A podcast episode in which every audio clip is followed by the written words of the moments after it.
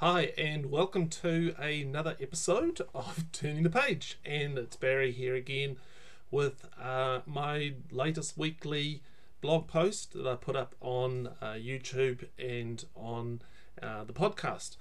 Uh, today's post is hmm, it's a bit different because it's not from me. it's actually from a friend of mine called Bruce Swartz, and Bruce lives in uh, in America, and uh, I'll share some more details about him a bit later on. But uh, today's post is about the problem is not the problem. And he starts off by saying this the problem is not the problem. The real problem is much worse, worse. And that's a quote from a lady called Sandy Burdick. And, uh, and I'll just read it as he has written it. So if it sounds like it's coming from me, it's actually coming from Bruce. okay. So I can still see the look abject horror on Alma's face, and the dark brown eyes opened wide as I approached her.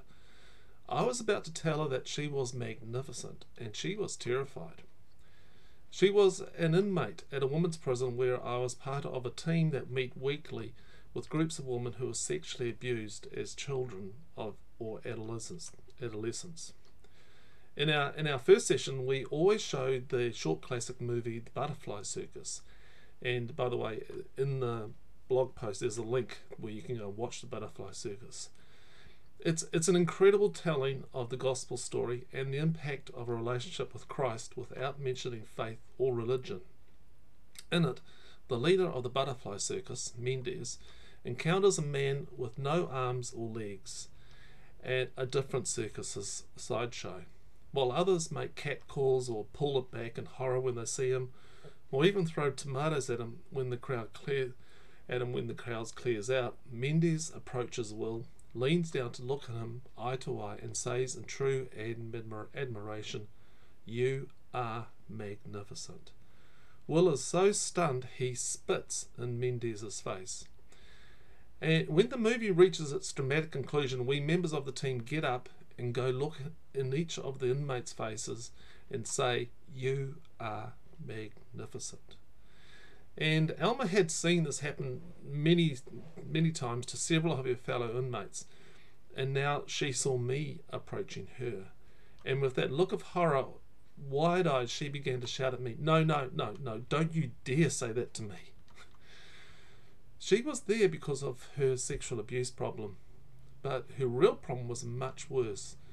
Not only had her body been abused in terrible ways, but her spirit was so deeply wounded she could not and would not allow anyone to perceive her as anything of value. It broke my heart. The memory is burned deeply in me. I am convinced that any abuse of a child, adolescent, or adult, be it sexual, emotional, or physical, is an attack on that person's spirit. That is what Satan desires to attack our spirits in such a way that we don't perceive ourselves as having any value. And that leads to what John Bradshaw termed toxic shame. We are so deeply wounded spiritually that we believe ourselves to be less than worthless. And we live out our lives with that as our foundational truth. It affects all of our relationships because we can never truly be who we think we are if we did, people would surely reject us, just as we've rejected ourselves. So we put on masks to hide the scum that we are from the rest of the world. We wear all kinds of masks. Some of us put a big red S, Superman, on our chest and attempt to excel at everything to feel accepted, while all the while hiding the secret that we have nothing of value. Others put on the party hat and become the clown that makes everyone else laugh deflecting people away from us, examining us too carefully for fear of being truly found out. Still, others become bullies and wear a mask, uh, wear a mean facade, and designed to scare everyone away so that we won't be exposed. There is many different kind of masks as the number of people who have been harmed. There's even a good Christian mask that can be the Christian everyone points to as an example of what a good Christian should be all the while believing that God hates them and has already rejected them, and they certainly are not deserving of anything good from God.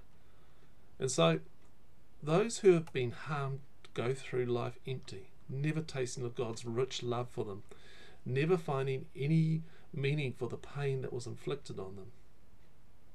At least that's how it was for me.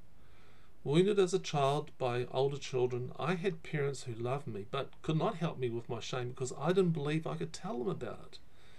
Sexually wounded, I was introduced to pornography and became addicted. I felt doubly shamed.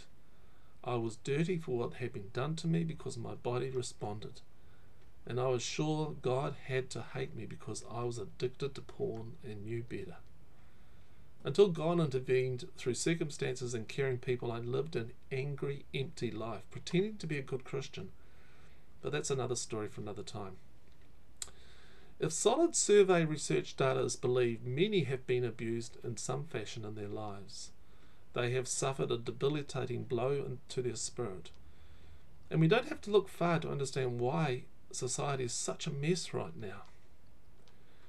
We need to understand and respond to the wounded in ways that allow them to unmask over time and love them no matter what. Moving away from behavioral Christianity to loving Christianity, where the underlying, unending love of Christ is extended to all and at all times.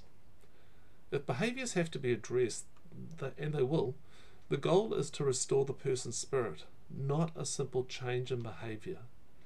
This takes time, perseverance, persistence, and the guidance of the Holy Spirit.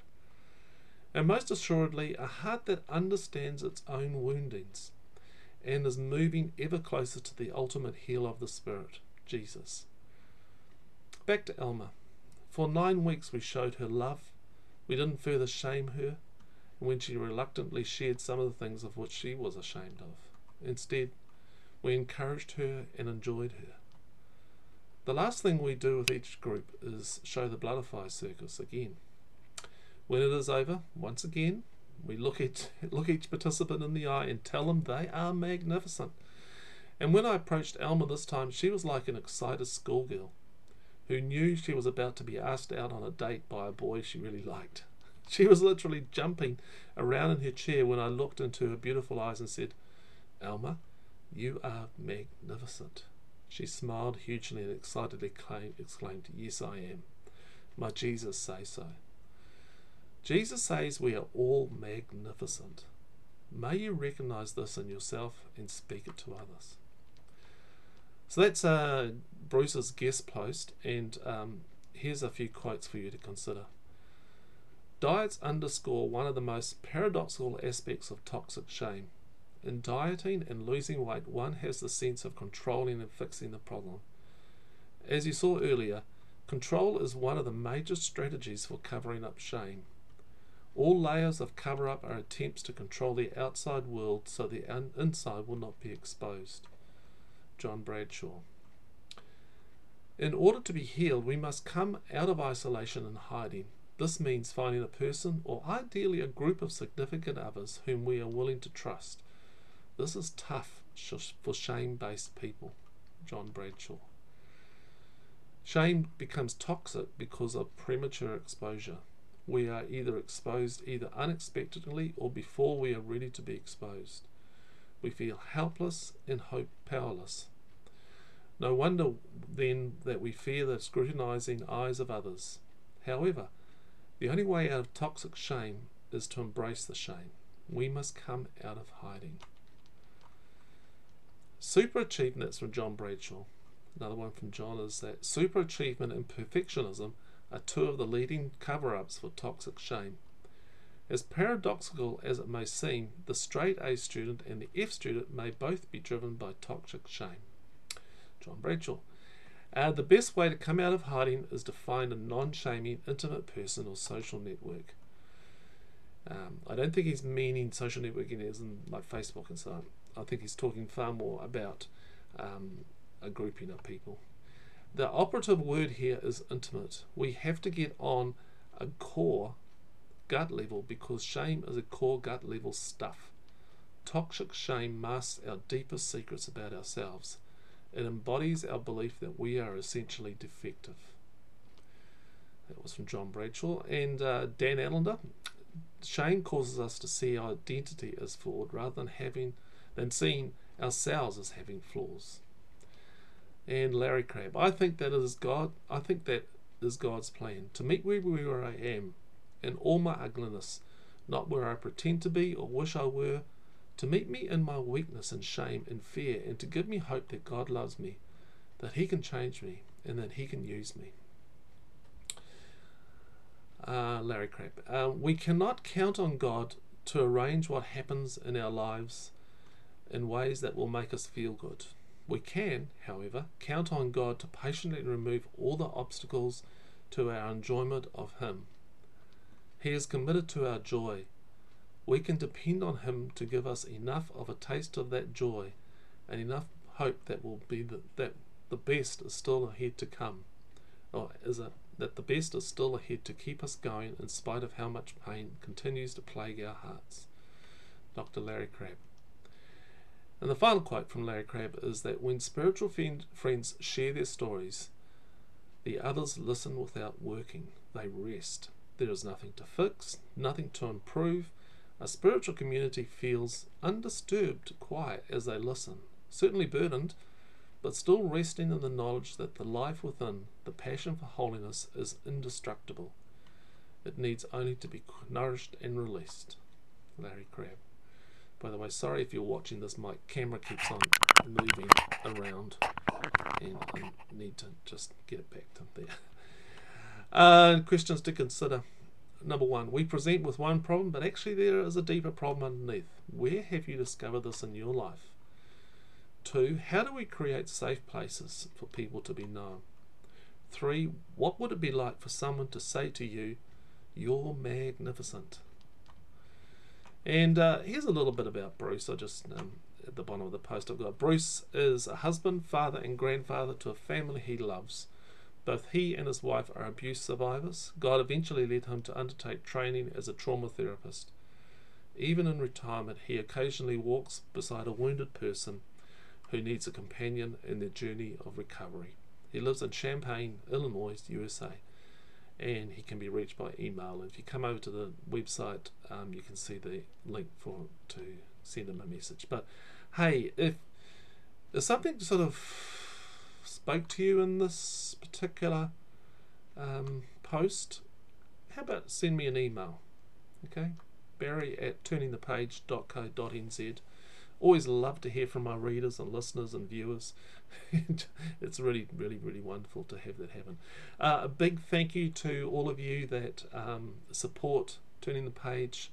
Uh, it's just so wonderful to know that other people are out there that, that actually um, can contribute a little bit of money each month towards keeping this going. Um, a dollar a month, a dollar, a US dollar a month goes a long way. okay, and if you'd like to be part of that community, uh, come over to turningthepage.co.nz forward slash support. Uh, but until next week, may grace and peace go with you, and may you just know deep love and that you are magnificent too. Okay, bye.